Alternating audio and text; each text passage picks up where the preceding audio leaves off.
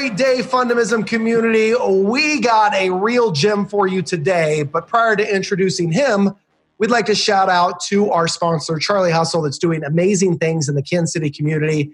If you know nothing of Charlie Hustle, go to charliehustle.com to learn more.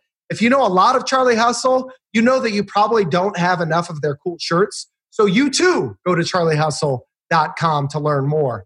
Today, we have one of the youngest shareholders of Hub International, VP of the Kansas City location, and the amazing and biggest and most, uh, I mean, I call him the boss of LinkedIn, Mr. Scott Havens. What's good, Scott? Ooh, wow. That was, uh, I feel like, uh, have you done media before in the past, like local television or sports? Uh, six, six times, exactly six times. Uh, so uh, I, uh, I had a, a, buddy of mine, Harry Campbell. He's former CEO of Dairy Vision, does a ton of public speaking, interview a bunch of CEOs, and then Joel Goldberg and Kendall Gammon did it. And I was like, wow, they are really good. I feel like you have a ton of TV practice because that was an incredibly well, that's not an amateur, like a business person like me. I would have totally butchered that. That seemed like a pro. Well, I think that if we really dissect it, I stumbled a little bit over what to call you in terms of LinkedIn, but uh, nevertheless, I appreciate your thoughtful words. But uh, coincidentally, what you did do while shedding light on uh, and thoughtfulness on me is you kind of established what a big deal you are in your circle just now. You may not have noticed that, but oh yeah, you've been on the the podcast circuit. You've been uh, talking to community leaders, to loud voices uh, across Kansas City. That is how I became familiar with your name, and I've been kind of uh, watching your your journey uh, just very briefly over the course of probably the last four or five months, probably more so since the pandemic started. So I really want to I really want to start with talking to you about that. But before we get too far down the path, one question that we ask every single guest brother is, "What do you do for fun?" Um, my heaven is always either tailgating or being in a body of water with friends and refreshments. So if I'm tailgating a parking lot, like maybe a Chiefs Royals game, and and run into someone like yourself, or if I'm at a pool on a river, a lake, something like that. So that that's what I would do for fun. Beautiful. Right, right now it's changing diapers with two little kids, so not much going on. How how old are the children? Um, we, my wife, act, and I just dropped our daughter off for her first day of daycare. So she's three months, and our son's two and a half. And uh, my wife's an angel, so it's also her first day back at work today. So a lot of big, a lot of big stuff going on this morning. For sure. So I want to talk about that because uh, obviously that's very relevant uh, uh, today in terms of the topic of conversation, the pandemic and daycare and and all that stuff. But that's the whole point of the question what do you do for fun, right? Fundamism is the fundamentals of a fun and optimistic lifestyle. So, whatever you do to interrupt this, you know, this, these negative thoughts or things that may potentially be troubling you, or even to make a good day great, uh, is what I call fundamism. So, having things readily accessible like a body of water uh, or talking to cool people, whatever it may be, I think that's important and getting you through whatever it is you're trying to get through. So, let's talk talk about uh, dropping your child off the first day of daycare because we just came through on the other side of society reopening, mm-hmm. albeit knowing that risk hasn't completely gone away. So, where's your head at? Where's your wife's head at with that? Uh, well, to stay on theme with um, how you reach people, I mean, we're very grateful. I think uh, there was a statistic uh, three, four weeks ago that 40% of people making under $40,000 a year are, are unemployed right now. And so grateful was kind of the, I mean, we feel really lucky. Um, she works at Cerner. Um, I'm a partner in my firm, but it just pales in comparison what other people are going through. And so, um, you know, we, we just feel very lucky and fortunate. Um, our, we, our, our son's been back at daycare for about three weeks. So uh, protective masks, temperature checks, same parent picks up and drops off, mm. tons of hand washing. Um, and, and actually, for a toddler that um, you know, is usually sick a lot. Uh, I don't know what that means in terms of pain. That he has not been sick, so um, I don't know. Um, And, and am I allowed to ask you questions? How are your children doing? Let's go. I love it.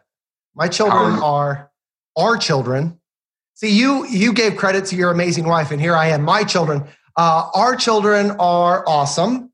Um, we made the conscious decision, and it was it was more so forced upon us by my mother, who is our children's best friend, uh, but also an at-risk demographic.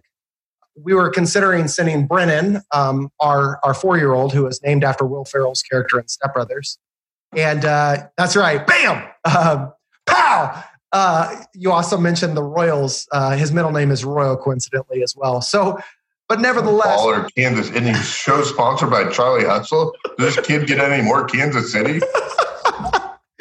Uh, you know what's funny about that is I've had folks. Did uh, Rob Riggle b- baptize him or do his uh, see his godparent? I wish we got to figure that out. But uh, you know, I've had folks reaching out to me, um, individuals that you know there is a there is a group of people, and this is very smart. I haven't done it, but there's a group of people that actually track podcasts and proactively reach out and say, they even have one sheet, Scott Havens, on why they would be a perfect podcast guest. And wow. so, I, yeah, it's crazy. So it's it's like a speaker one sheet of all the things that you've accomplished, but it's as a podcast guest. So I've gotten like three or four recently in the last couple of weeks. And uh, what's interesting about that is this one gentleman, he actually said, I know that your target market is Kansas City and you're very Kansas City proud, and I'm out of whatever city. So, what's interesting about that is my market isn't Kansas City. I just have so much Kansas City pride that it comes across that my only market is Kansas City. And you and I talked about this before. It's actually one of the markets that I do the least amount of work in, which we could talk about here in a brief moment. But going back to what you said, our kids are amazing we made the conscious decision not to send Brennan to uh, summer camp or, or summer care because my mother said that if we did that, then she wouldn't be able to come around as much for fear of potentially being at risk. And uh, our children love their beep so much. Beep. That was my next question. Is so beep beep. That's her nickname because every time she rolls up to the house, she honks the horn. Uh, ever since they were babies, so her name is Beep. But uh, that's that's the decision. I, I, would say that I don't have a ton of fear anymore. Um, I just believe in making logical decisions, protecting yourself, your family. Um, and the unfortunate thing is, you know, when you're out and about, you can't uh, protect yourself from other individuals' belief systems or behaviors or whatever it may be. So you just really got to be be conscious. Exactly right. No, uh, I think uh, Cerner sent out a company-wide email. I don't know if it was confidential, but they used the word uh, values. So instead of using a word that could trigger uh, people coming back at each other, they just said, whatever your values um, are, you know, that's what your decision is and, and what you're trying to do. Uh, Alana Muller, the author of Coffee Lunch Coffee, eight years ago, taught me that speakers are going to generate more commerce outside of Kansas City. Kansas City is the 32nd someone threw out 35th, 32nd, 35th largest metro in the country, about 2.5 million people. But if we go to a Houston or a Chicago, there's 10 Kansas Cities in there. And so people, uh, you know, it's also like, uh, you know, you got a guest from out of town. It, it adds some cachet. And so I would always assume that, um, you know, in terms of booking speaking events, people are going to want you from out of out of Kansas City. For sure, that's a great point it's also you know it kind of runs parallel to that beautiful painting or beautiful uh, you know world series trophy or whatever you have in your house. Uh, that's a that's a replica just so you know. Um, it's not what that book? What is but it's like that that piece of something in your heart that has become uh, you've become numb to because you see it all the time. Uh, but somebody comes into your house and they're like oh scott that's amazing. Where did you get it you know, you and myself are so active in Kansas City that we're kind of just like, we're there. We're the painting that everybody sees. So, um, but, you know, shedding some light on you, uh, because this is something that you do a really uh, amazing job at. You are just a legend in the LinkedIn network space. And so I had the, you know that. Don't shake pay, your head. I, I, I, paid Paul to say that. Full disclosure, just so everyone knows. So dude, I uh, I cannot stand this term influencer that gets tossed around uh, because, uh, you know, to me, there's a negative connotation. And oftentimes you see this influencer term and you follow influencers and you wonder, like, is this your authentic self? Is this your true self? Is this you all the time? I really believe that there's power in vulnerability and authenticity. And so I've been seeing you connected to everybody on LinkedIn. I mean, you're always getting tagged, you always have some thoughtful word to share with others. And for one reason or the other, you start tagging me and stuff on LinkedIn. Now, we had never met, we had never talked. I didn't know you, uh, we hadn't connected. And now all of a sudden, you're tagging me in your LinkedIn posts. And as a result, people are starting to follow me more. They're starting to shout me out. And so I don't know what drew your interest in me, but what that showed me and you is that, man, you're a genuine dude. Like you, you aren't out there just trying to be a, a quote unquote influencer. You're, you're trying to drive true change and be authentic. And I knew that, Scott, when we finally connected on the phone. And uh, I said, you started tr- to try to identify ways to help me build revenue with no expectation of anything in return. And the reason why you do that in conversation was um, right now, the speaking realm has, has kind of been uh, it's been down, right? You're not doing a lot of live events. I'm not doing live events. You knew that. So you said, Paul, I know you got a family. Let's think about some ways to generate some revenue. And so we start talking about. It. And then I said to you, how does this benefit you, man? Like, like, why are you saying this to me? What what is this? And you said, man, I, I just, first of all, I love our city. And I love helping others out. I know oftentimes not everybody is thinking about things in a manner that's truly going to move um, themselves forward if they are always putting others before them uh, before themselves. So he, so you said, you know, I feel like if I could boost you up and you could see some success, well, first of all, that'd make me feel amazing. But also, man, I like to be associated with cool people. And so my brand associated with your brand, even if it's just tagging each other on LinkedIn, would be amazing for our following. And that right there blew me away. So that is a very long winded way to say, how did the hell did you get this way?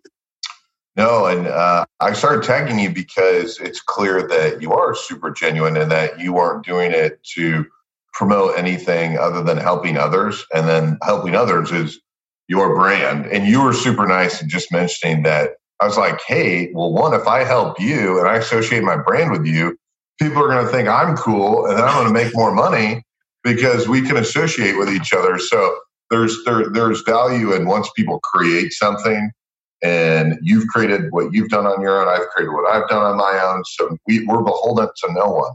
And so it's our own personal decision. No uh, corporation or company uh, tells us what to do. We vet everything ourselves. And so it is genuine. Um, when i was a junior at the university of kansas i was failing miserably at school and my parents are like, hey, you're going to JUCO and you're staying home and you need to get your stuff together. And I was like, okay, all right. Well, I knew this was coming. And so my dad was uh, in technology and he was like, hey, this LinkedIn thing helps you connect. And so I've always loved being someone that knows a lot of people. That was kind of my value. Uh, I'm dyslexic, so I really struggled in school. So I always helped connect with others not because I was maybe the most friendly guy. I love people, but I needed their help. I mean, I didn't know what the notes were. I didn't know what the test was. I had to, I had to bring people together in order to get through life because that's what society expected of me. I had to, I had to graduate college. Mm. And so LinkedIn was there when I was home by myself with nothing to do. And so I adopted the technology. Uh, you receive positive reinforcement when you're getting ahead of your peers in something just like whether it's uh, you know Malcolm Gladwell has a lot of great books and he writes a lot about this you know in terms of you know if you're one of the best in what you're doing even though it's the C league and you're the top player you still you know you still get a lot out of it even though yeah. you're in the A league but you may be a bottom player so I was in like some F G or H league of LinkedIn in college but I was compared to my peers it was good so I'm, and I, still to this day I want to be better than people my own age. So I just really work hard at it because it gives me positive reinforcement and it makes me feel good to know that I'm good at something. And so I wish I had some great way of like, man, I love helping others, or but that's like my subconscious thought. Yeah. But in general, I think other, I mean, others benefit from it. I, I just uh, once you start shouting out people that are people know that you're like getting paid for it or you're doing it because well i shout out clients to be fair. It's a client of mine i always do that. But if you're just shouting them out to, to do it no one cares and no one likes you. Also why do people on linkedin like pump their business? Like no one cares. Yeah. like no one I, i'm in insurance. No one ever is like hey tell me about your work comp loss ratio. Hey tell me about hey you need deposits in banking or hey, tell me about your PPP loan. Like no one cares. And I get, I, I can't believe people like you and I get that, but I feel like maybe, I feel like 95% of LinkedIn doesn't get it. No, you're right. Well, what's interesting to me about that phenomenon was, first of all, it was a conscious choice of you to throw energy at LinkedIn. I see so many folks right now, uh, especially our age, because you and I are very similar in age and, demographic, uh, privileged white males, I mean, which I would love to talk to you about. Uh, that's a very hot topic right now and very warranted. Um, but you decided to throw a lot of energy at LinkedIn, whereas a lot of folks in our demographic were throwing energy at uh, Facebook and Instagram and Twitter, and not as many very deliberately threw energy at LinkedIn. And you're seeing the fruits of your labor. And only now I feel like LinkedIn's really getting the props and the credence that it deserves in moving your business or your brand forward. So that was conscious based on your father and a conversation you two 10, had. It was 10 years ago. Wow. Or wow. even longer. I mean, it was like 12 years ago. So that was, that's kind of crazy. Yeah. It's, I guess uh, that was just luck then because I was blindly feeding into something that I had no idea. Because Twitter, uh, news, Instagram is more B to C. B to B though is is LinkedIn for sure. For sure. Well, if you think about um, your your success, uh, knowing that you have a very long runway and you haven't uh, accomplished the bulk of what you want to, because we talked about some of your your lifelong goals uh, when we first met. Um, if you think about the success that you've had thus far, what uh, percentage of it do you attribute to networking and your deliberate uh, approach to LinkedIn? Um, well, getting into the conversation, you're talking about privilege. It kind of rolls into there. If you're talking of 10 rungs of a ladder, I was definitely in the middle, if not on the sixth rung. But I was trying to compete against everyone on the ninth and 10th rung.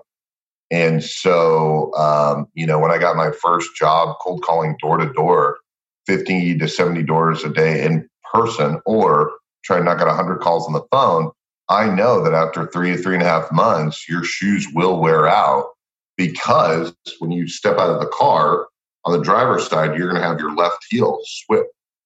And every time it's going to wear out. And so most people would have quit that job, but I had no other option. How was I going to pay my tab at Falloon and still hang out with my friends uh, and have enough money to have a beer on Sunday at Kelly's?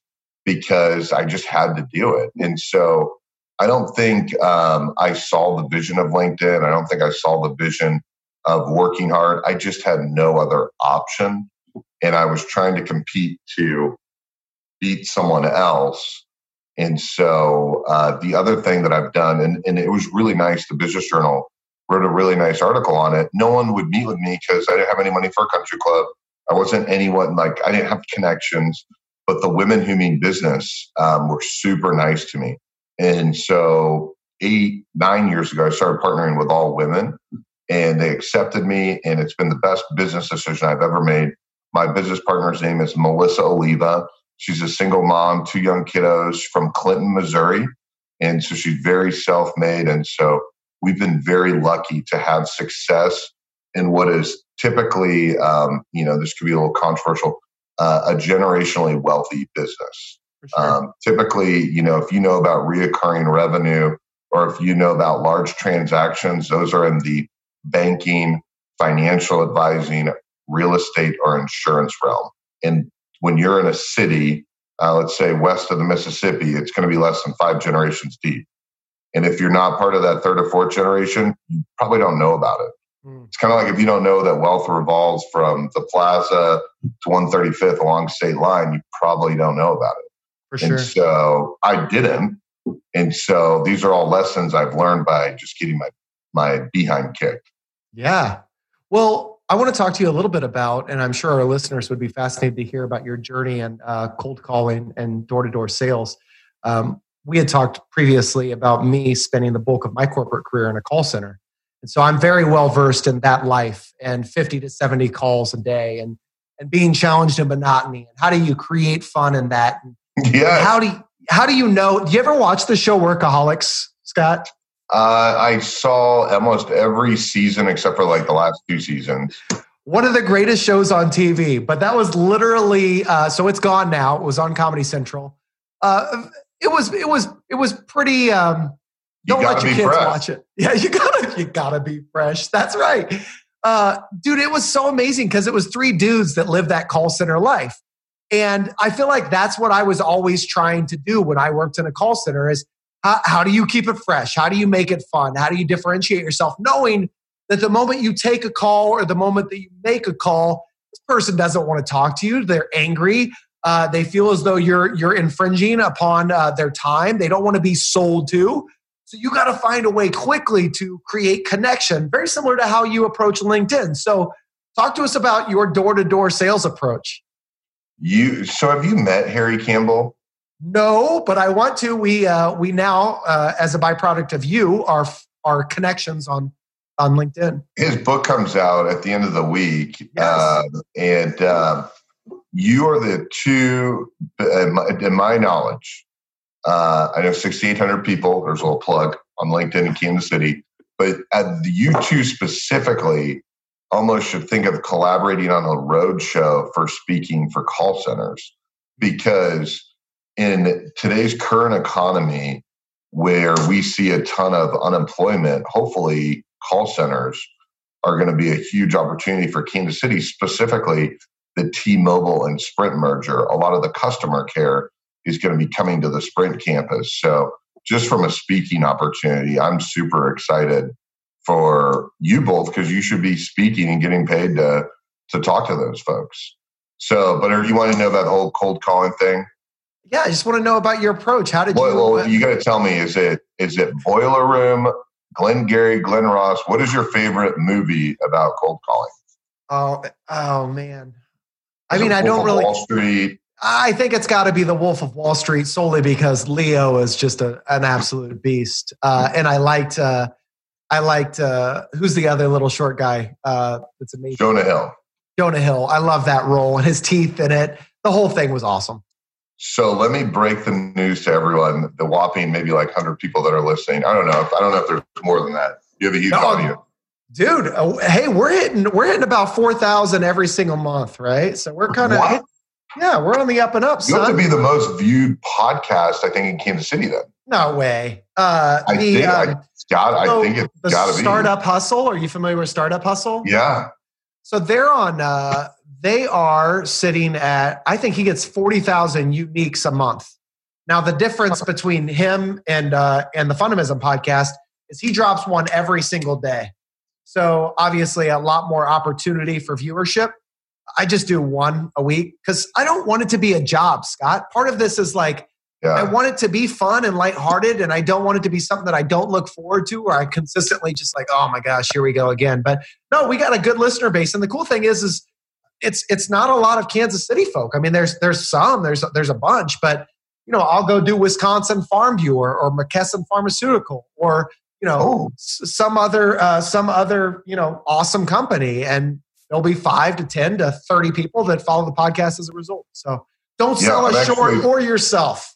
Well, you're, I mean, it's, I, I, I would argue if you're getting 4,000 a month, that'd be better than Startup Hustle. I don't know. They're unique what they're doing, but neither here nor there. I'm actually, the reason why I was talking to Chase of Charlie Hustle this morning is Andy Rieger, Matt Basinger. I don't think we've told anyone publicly uh, but we are starting a short form podcast on interviewing CEOs in Kansas City. Wow. In a very short format because we just think it's an opportunity for people to listen to three or four interviews in a short format on their way to work. Now, COVID 19, not a lot of people are going to work, but we're going to have some fun uh, uh, doing it and it'll be super exciting. But that's that's amazing. So, what I was going to say is when people watch the movie Wolf of Wall Street or they watch Boiler Room and they're like, wow, that's crazy. I can't believe they do that. That is actually the origin of a cold call is you pitch something familiar that someone can understand in a short period of time. You present yourself in a non-threatening, trustworthy way, and you get them to open the door to have a conversation. Now, the difference is with cold calling is you're not pitching them penny stocks that are never going to make money. But what you are pitching money. is a is a is a uh, you know like a SelectQuote just went public, which yeah. is any for anyone that doesn't know in Kansas City, that's a huge deal. A ton of wealth was created for people at a company in Kansas City, which is which is impactful to the city um, because they'll invest and they'll grow and they'll create more jobs. And so, whether it's SelectQuote, I worked for a company called Worldwide Express, and I was simply trying to find out what they were shipping so I could switch them over to UPS. So I was a broker for UPS. And FedEx, think of Wilson from uh, Tom Hanks' movie, Castaway. There you go. They did such a good job of branding that you would even say the term FedEx it. You know, you're gonna you're gonna send something, and so UPS had groundwork to do, and the only way to do that was the cold call. And so anything from Raymore Peculiar, Sedalia, St. Joe, Leavenworth, Lawrence, Baldwin, and everything in between. I've cold called all 71,000 companies in person. I've also cold called them over the phone four or five times. And that gave me my education in business and understanding. So when someone could throw out an industry like Wolf of Wall Street are like a, I could, I could associate those businesses as if you give me a certain brand.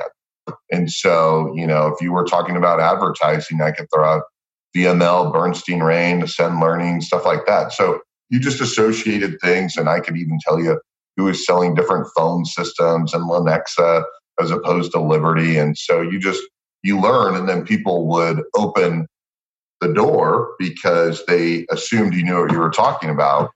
And I was always, and still am, I'm a mile wide and an inch deep. But, you know, people trust me because I do genuinely want a good outcome for their organization. But cold calling is is awesome. And I just like the light bulb went off in my head when you were talking about you speaking to folks that do call centers.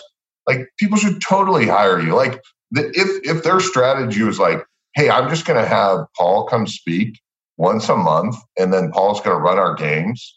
Like that's all you would need, and you would come in, do the awards, do the recognition. Yeah, because like that is the. I mean, if you're young, a lot of people don't realize if you're not born wealthy, um, you don't choose to go into a call center. No one's like, you know what? I'm gonna, I'm gonna, I'm gonna, I'm gonna be a telemarketer. You, they have no other choice. I had no other choice. Right, for sure. They make money. Well, if you, if you have no other choice and you're stuck, you might as well have some fun and maybe, like Batman in the Dark Knight, crawl your way out of the tunnel.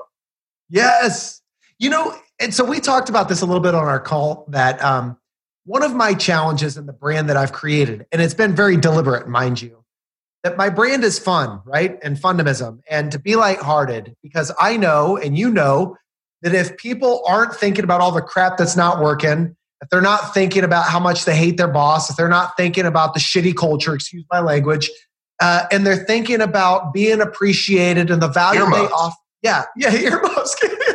hey, I don't know why you always got to do it in front of the baby. That's all you got to say is earmuffs. But so talking about culture. Sorry to interrupt. No, it's perfect. Um, you know, as you know, there's a lot more substance to what I do than just talking about fun. But fun is my entry point. That's that's what I can showcase. That's what people see.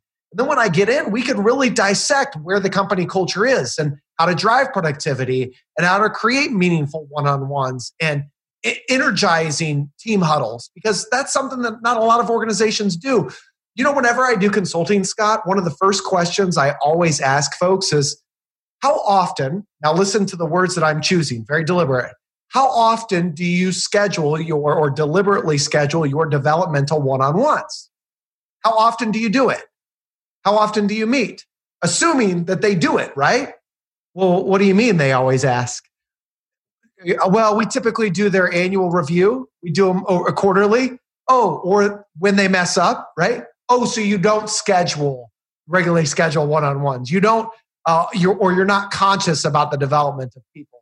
If you're constantly reaching out in gotcha moments to say that people screwed up, well, you're driving negative behaviors. But to your point, if you're holding meetings every single month on R&R, rewards and recognition, and you're showering people with praise, and you're acknowledging people for a job well done, and you got a board up on the wall that has company verbatims and customer service reps uh, kudos of what they're getting, well, then it's showing people that you truly care and that they're bringing value. And as a result, they'll be more willing to ride for you and produce at a, a level that connects with your consumer base. So, going back real quick to your approach. One, one, one quick, go ahead. One quick thing. Go ahead. Instead of paying a sales manager 150, 200 grand, they can pay a consultant 30, 40,000 dollars annually to do that.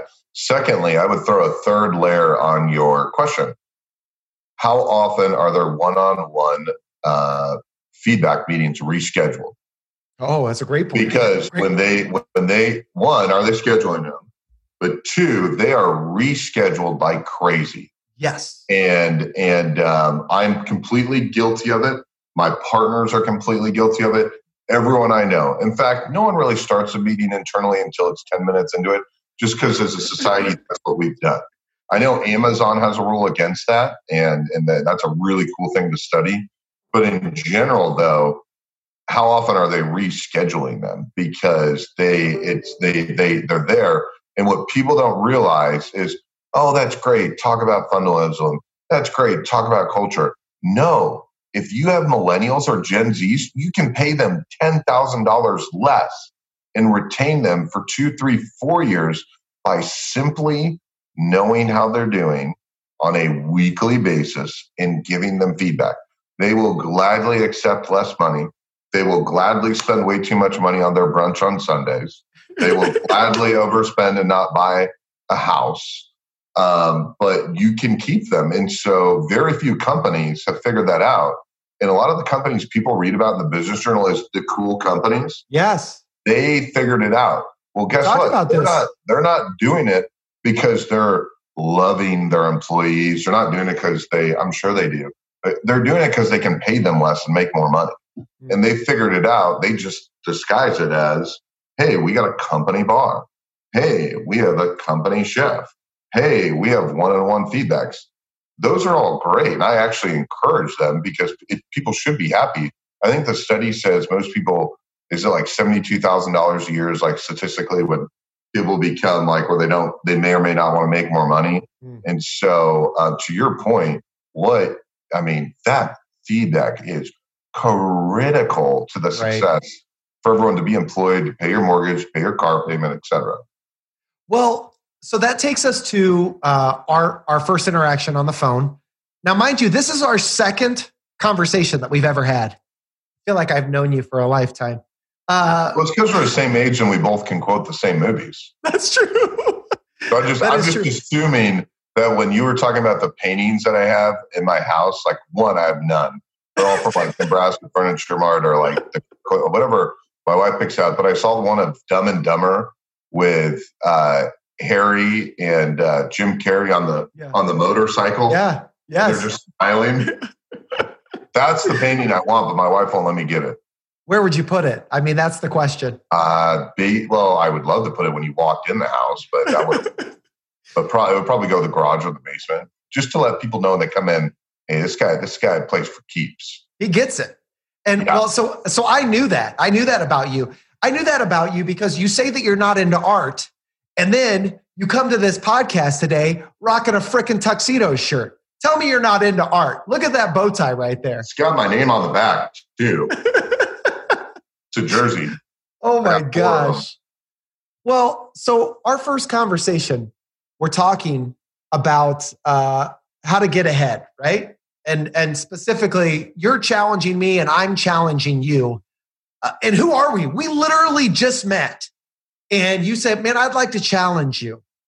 And then you talk about, you know, some of the things that you've accomplished on LinkedIn and some of the connections and and and some of the kudos that that I gave you earlier in terms of being the one of the youngest shareholders and all that stuff. And you kept attributed it to the grind. You know, like, dude, I'm diligent. I, I bust I bust ass, and you know, I go hard and blah blah blah. And I said, Scott, you know, you keep saying that um, you know grinding and whatever got you to where you are. I know no less than 10 to 15 people that have commented on you, that have introduced me to you, that have said things about you and what they know. And not one of them have said that, man, that guy is just a grinder. He just goes hard. No, they say that you're great at connecting with people, you're great at understanding the value of others and relationships. Now, as as we are, are, introspective and we identify where we are, where we're headed, and how we aspire to get there, it's easy to shed light on the things that we think are getting us there, uh, and also not shed as much light on the awesome features and, and things that, that we have. But I believe that what gets you specifically, Scott Havens, in the door is your ability to connect with others and uh, the value and priority that you place on relationships. Now, when people connect to you or with you and they see your tenacity and grind, well, then it's even that much better because the Wolf of Wall Street was a grinder. He was also an asshole, right? And spent years in jail. So they go hand in hand. My point is, um, this this this love for people or relationships, and you downplay it a lot uh, in the conversations that we've had too. Um, where did that come from? How did you get that? Under the understanding of about what makes people tick, or yeah, for sure, and realizing that if you throw energy into connecting people, then ultimately it'll benefit not only them but you as well. So um, everyone always says, you know, in college, it's not the grades you make, it's the hands you shake, or whatever cheesy comment. But you know, if you have the most brilliant idea in the world, that's awesome but no one cares. And if a tree falls in the forest and no one's there to hear it, no one cares. And so if you can't connect someone to someone else that's going to pay a monetary value for it, just like the open market selling or buying a house, it, it doesn't mean anything. And so people have always told me, you need to learn, you need to become an expert, you need to get good at something. And I just never listen. I still don't um, because I don't think it matters unless you know the market and understand what the value is and how to connect others to create commerce. Um, you won't know. And for me, the reason why I dig into the story of, you know, for instance, I really dug into your past to understand that you jumped without a parachute and figured it out. And a lot of people that have success and they see all these amazing accolades is, well, was, they were going to make it no matter what. They just hung on long enough. And so I like knowing that Paul he took a huge risk, created his own world, and did everything on his own. And granted, you had people helping you along the way, but it wasn't like someone was financially bankrolling you. Sure. And so for me, I ask those questions because that's how I form trust with people. Mm. And if someone just is, if we're just going to refer business back and forth, that's fine. 95% of people I don't even do that with. Then there's 5% that I do. But then there's our relationship where I'm just like, how do I learn from Paul? Wow, he can think on his feet. I haven't seen something like that since Grant Goody, where people just literally just want you to speak because you can analyze a situation live and make really thoughtful and intelligent. Uh, and uh, like when you challenge me, like you are so right no one ever goes, oh man, that guy cold call and do business with him. They want to do business with me sometimes for superficial reasons. Mm-hmm. He knows a lot of people. He's a member at this country club. He's achieved this success at a young age. The Business Journal wrote about him. He wears tuxedo so, shirts. You, well, that's that's just because we're hanging out. But I mean, like, yeah, people want to do that, and I'm wrong in thinking that people like my hustle story. And so I'm trying to learn and figure out how to incorporate that. Like I used to always have a knock against people that were born on third base and had had had, had already achieved a lot just because of their situation. And then I realized like, well, shoot, 90% of the people I'm interacting with started out on third base. So I got to quit saying that story because I'm really insulting people that I'm doing business with. And so I'm learning and you're you're helping me learn that no one cares about kind of like I made fun of people like no one cares what they post on business. I guess what I should be learning help me I don't think anyone really cares about the grind, do they?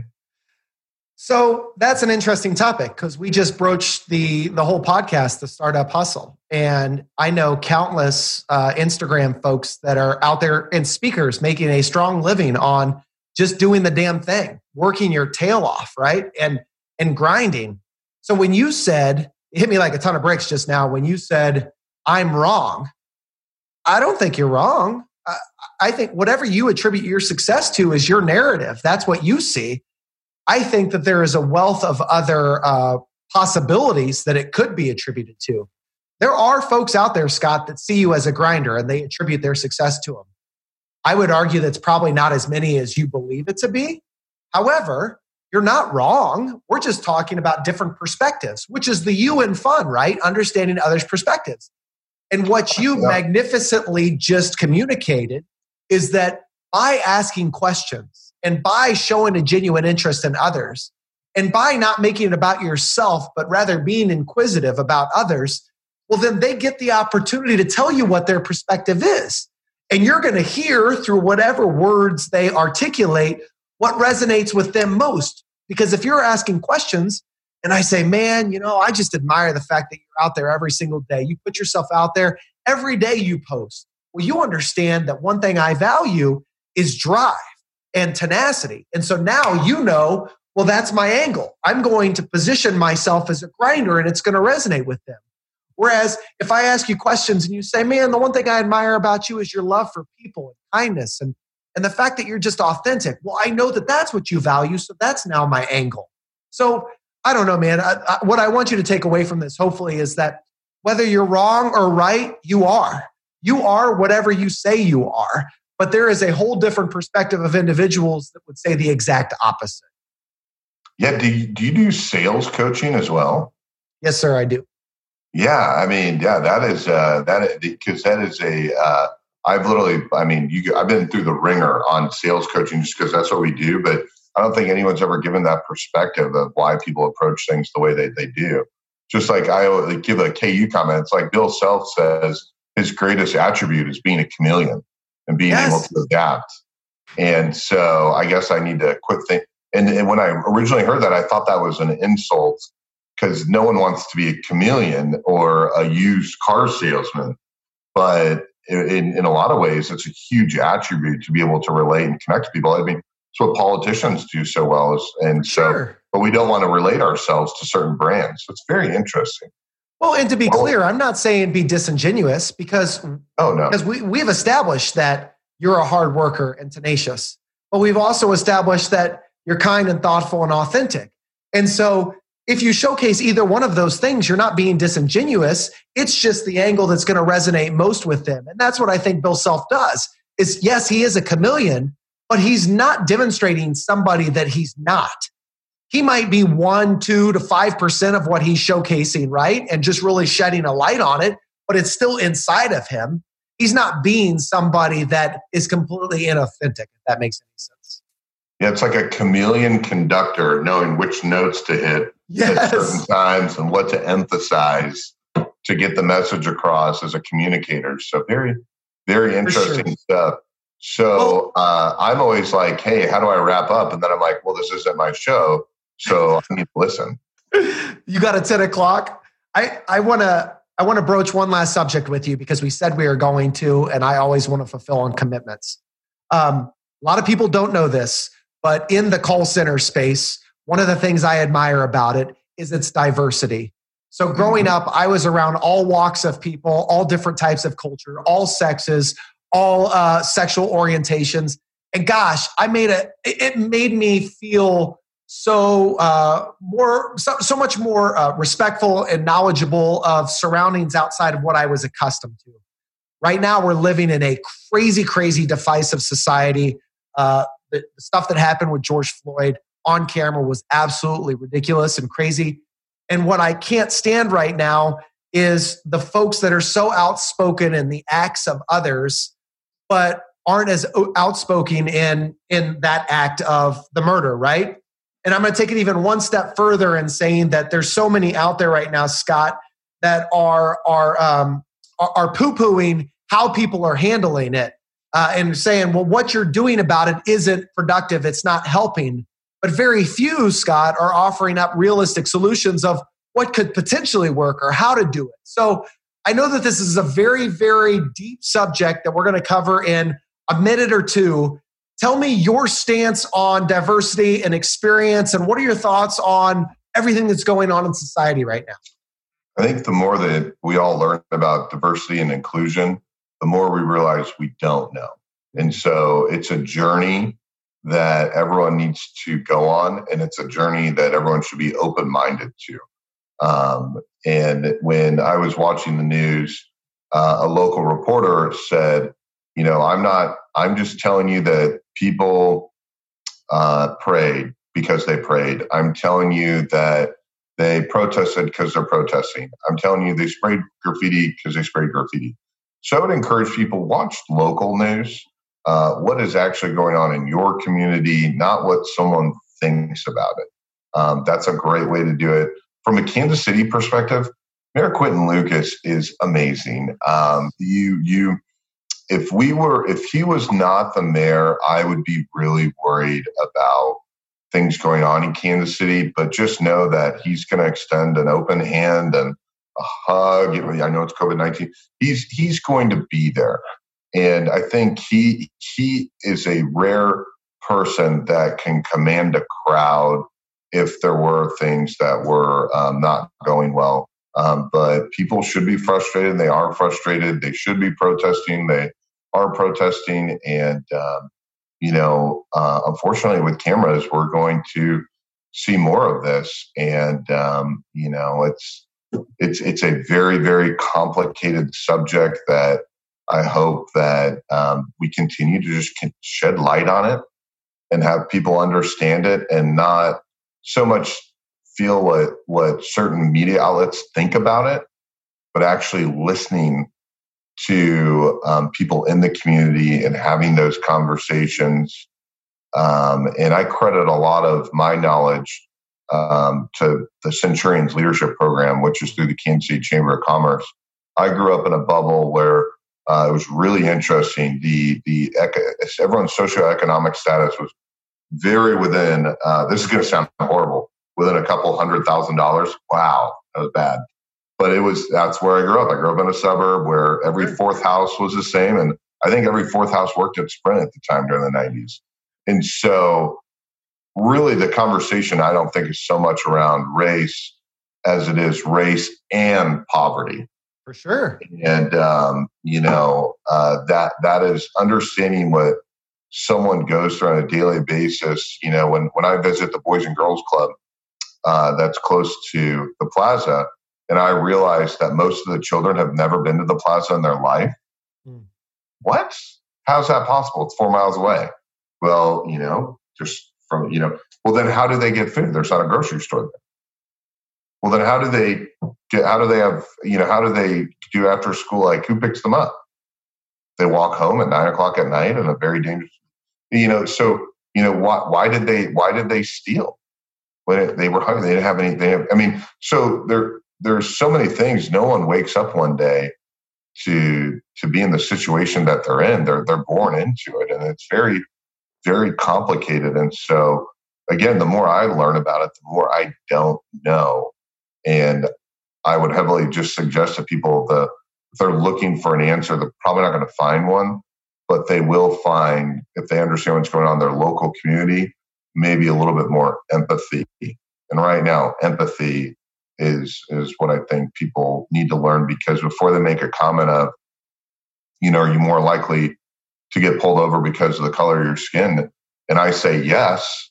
Well, no, I don't want I don't want you to come at. I mean, that's scary for me to say because now I feel like everyone's going to come at me with a different point of view. But what I'm saying is, you are more likely to be pulled over, and and and if you want me to tell you why, I don't. I mean, let's sit down for four hours. Yeah, and have a discussion. talk about it because let's have a conversation because it's going to take four hours for you to truly understand my thoughts and your thoughts and how we can be productive and how we can connect. And so, you know, local news, local leaders, if people have concerns or they want to help, people that are in um, the government, that are in the law enforcement, that are in the community, they can help you further your understanding, but there's not going to be an answer.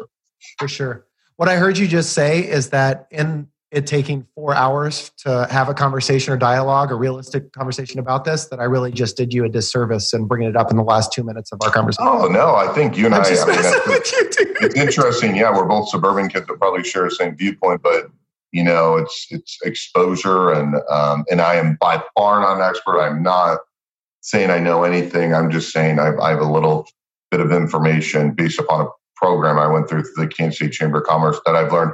I have no idea what I'm talking about. And but well, I do know that local leaders can help you, can guide you. And I'll, I'll, leave you with this. So you asked, you know, I'm always looking to close, and it's not my show. Here's the power close. One thing that you do know, uh, and you know very, very well, is the power of love and kindness. And so, an old ancient Chinese philosopher by the name of Lao Tzu once said that kindness in words creates confidence, kindness in thought, well, that creates profoundness, but kindness in giving, well, that creates love. And ultimately, what I know about you, Scott, is that you're constantly giving love. And there's no risk in that. There's no risk in waving to a stranger and saying hello. There's no risk in telling somebody that they're valued. There's no risk in saying that I ride with you and I respect your perspective. It may make you uncomfortable. It may make you feel like you're putting yourself out there, but the benefit far outweighs any potential negative thoughts that come to you. And if we were all more vocal in love and sharing kindness, like you do regularly on LinkedIn and in the two conversations that we've had now, I think that those that, that have hate in their heart will be showcased and they'll have no uh, refuge but to either reflect on where they are or get left behind. So, from the bottom of my heart, Scott Havens, I would like to say thank you for being a guest on the Fundamism podcast. I look forward to what's next in our relationship and you challenging me. And uh, likewise, my friend. Thank you, Paul, so much. I really appreciate it. You bet. To the Fundamism podcast listener, we couldn't do it without you. Uh, our goal is to create love, kindness, joy, fun, and fulfillment in the lives of others. So go out and have some fun today and hopefully create some fun in the lives of somebody around you.